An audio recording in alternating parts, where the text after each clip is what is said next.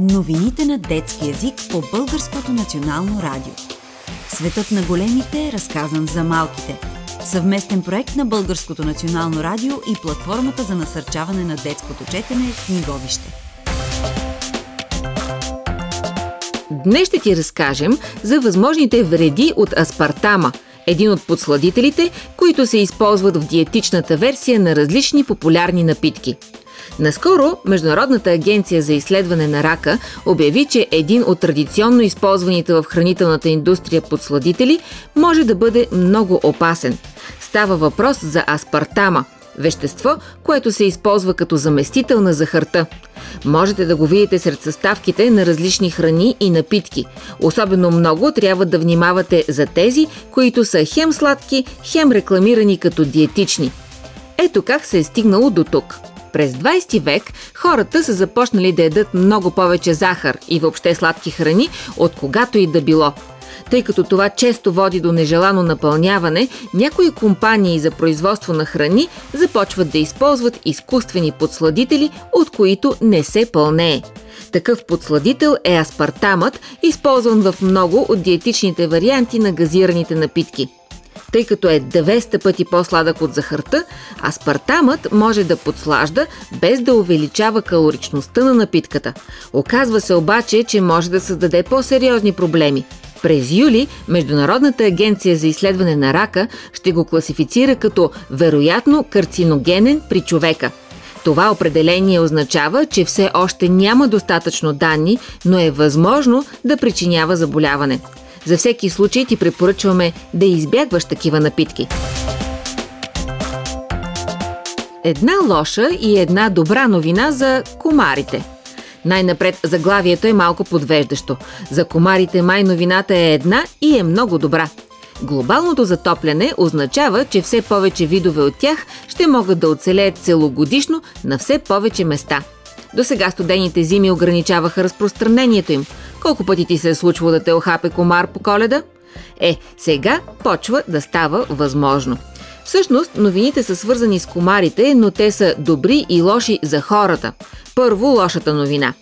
Тъй като все повече видове комари ще се разпространяват на повече места, ще има повече охапани от комари хора. Нещо повече, ще се разпространяват и повече болести, пренасени от комарите – до сега повечето от тях бяха свързани с тропиците, например с места в Африка, Азия и Централна Америка. Сега обаче такива болести започват да се срещат и другаде. Опасната болест малария, примерно, вече се среща и в САЩ. Там не е имало малария от 20 години, но сега има 5 случая в щатите Флорида и Тексас. И петимата са излекувани, но здравните власти се безпокоят. Тази болест не се предава от човек на човек, но ако комаро хапе един болен и после друг, може да я пренесе. В Европа също са се появили случаи на болести, пренасени от комари.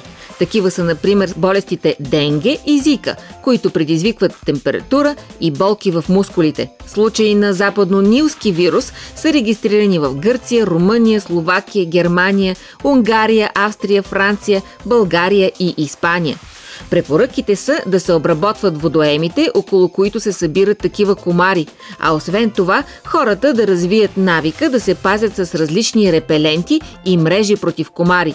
Има дори варианти, които се спускат като балдахин над леглото.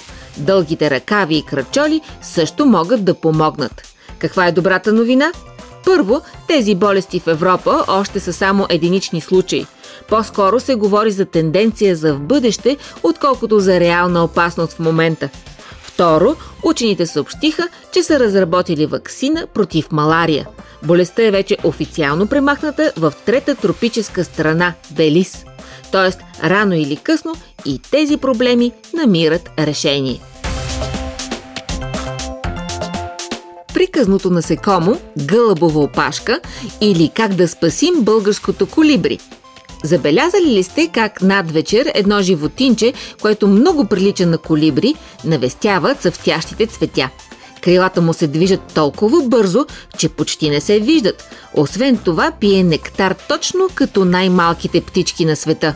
Само, че в България не живеят колибри. Всъщност гледаме насекомо, красива пеперуда, която се среща от Португалия чак до Япония. Нарича се гълъбова опашка и като безброй други създания днес се намира в опасност заради човешката дейност.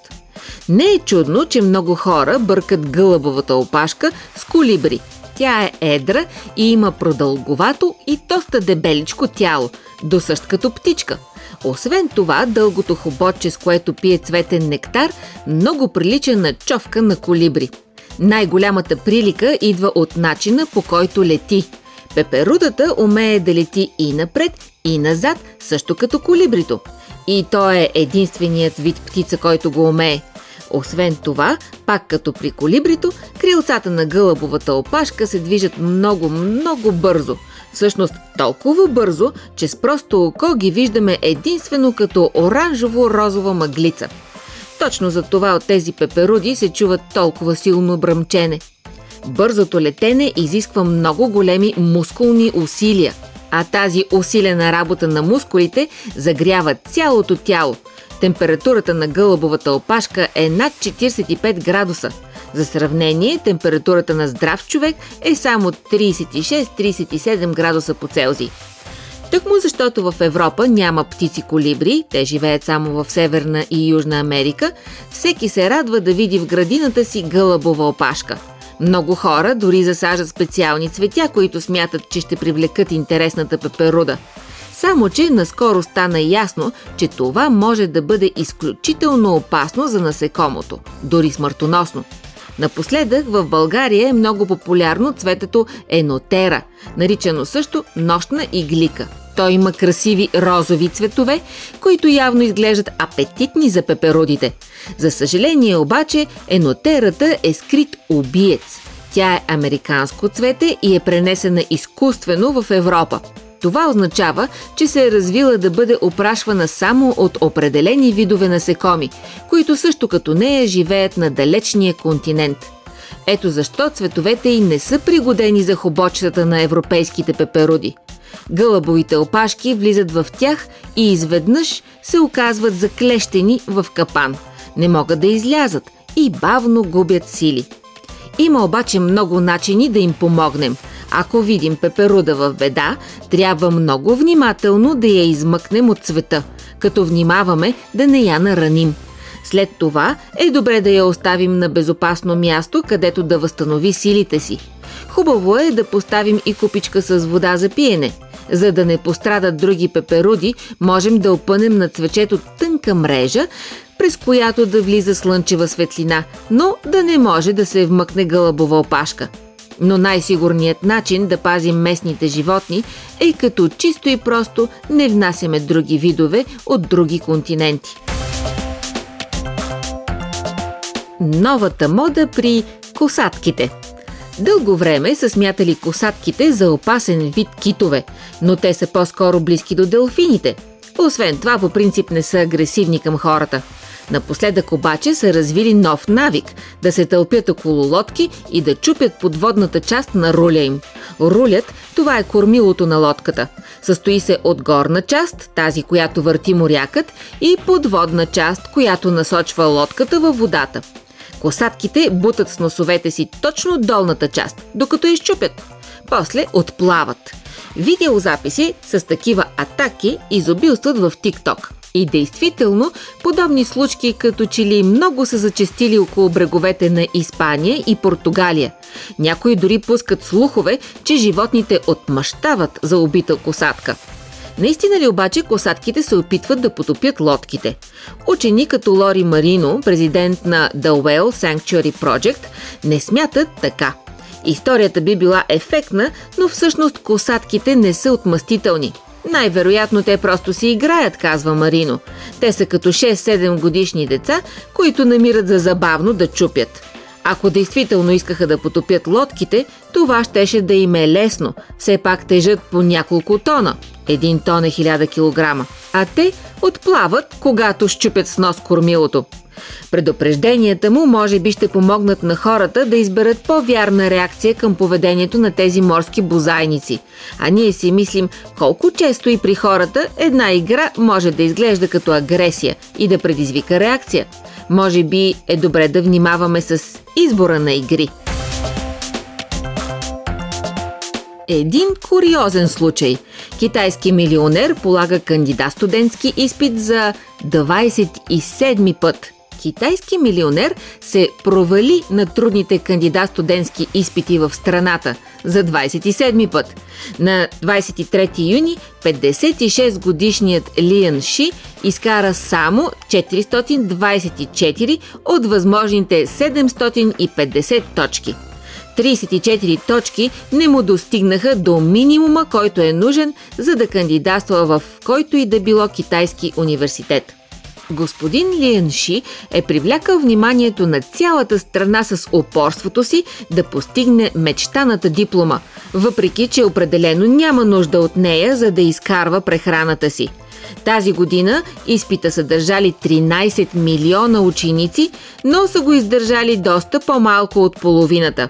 Темите са от областта на математиката, китайския, английския и един предмет по избор – в Китай висшето образование се смята за определящо дали човек ще успее в живота или не.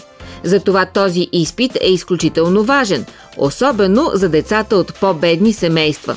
Господин Лиан го е държал за първи път през 1983 година, когато е бил на 16 години. След това е работил най-различни неща, но продължил да полага изпита прекъснал през 1992 година, когато не бил допуснат като прекалено стар. Междувременно започнал свой бизнес с дърводобив. Постепенно забогатял. След това обаче ограничението за възрастта отпаднало и господин Лиан продължил да държи изпита. Вече очевидно имал достатъчно финансови средства, но продължил да преследва мечтата си да следва в престижен университет. Колко жалко е да не следваш. Животът ми няма да бъде завършен без висше образование, казва той пред пресата. Но след тази годишния провал, като че ли вече започва да се отчаива. Стискаме палци до година усилията му най-сетне да дадат резултат. Днес новините на детски язик за вас подготвиха Зорница Христова и Стела Джелепова. Прочете Искръча на Още новини на детски язик можете да намерите на сайта Детското БНР, както и в сайта вижте.бг, част от платформата за насърчаване на детското четене книговище.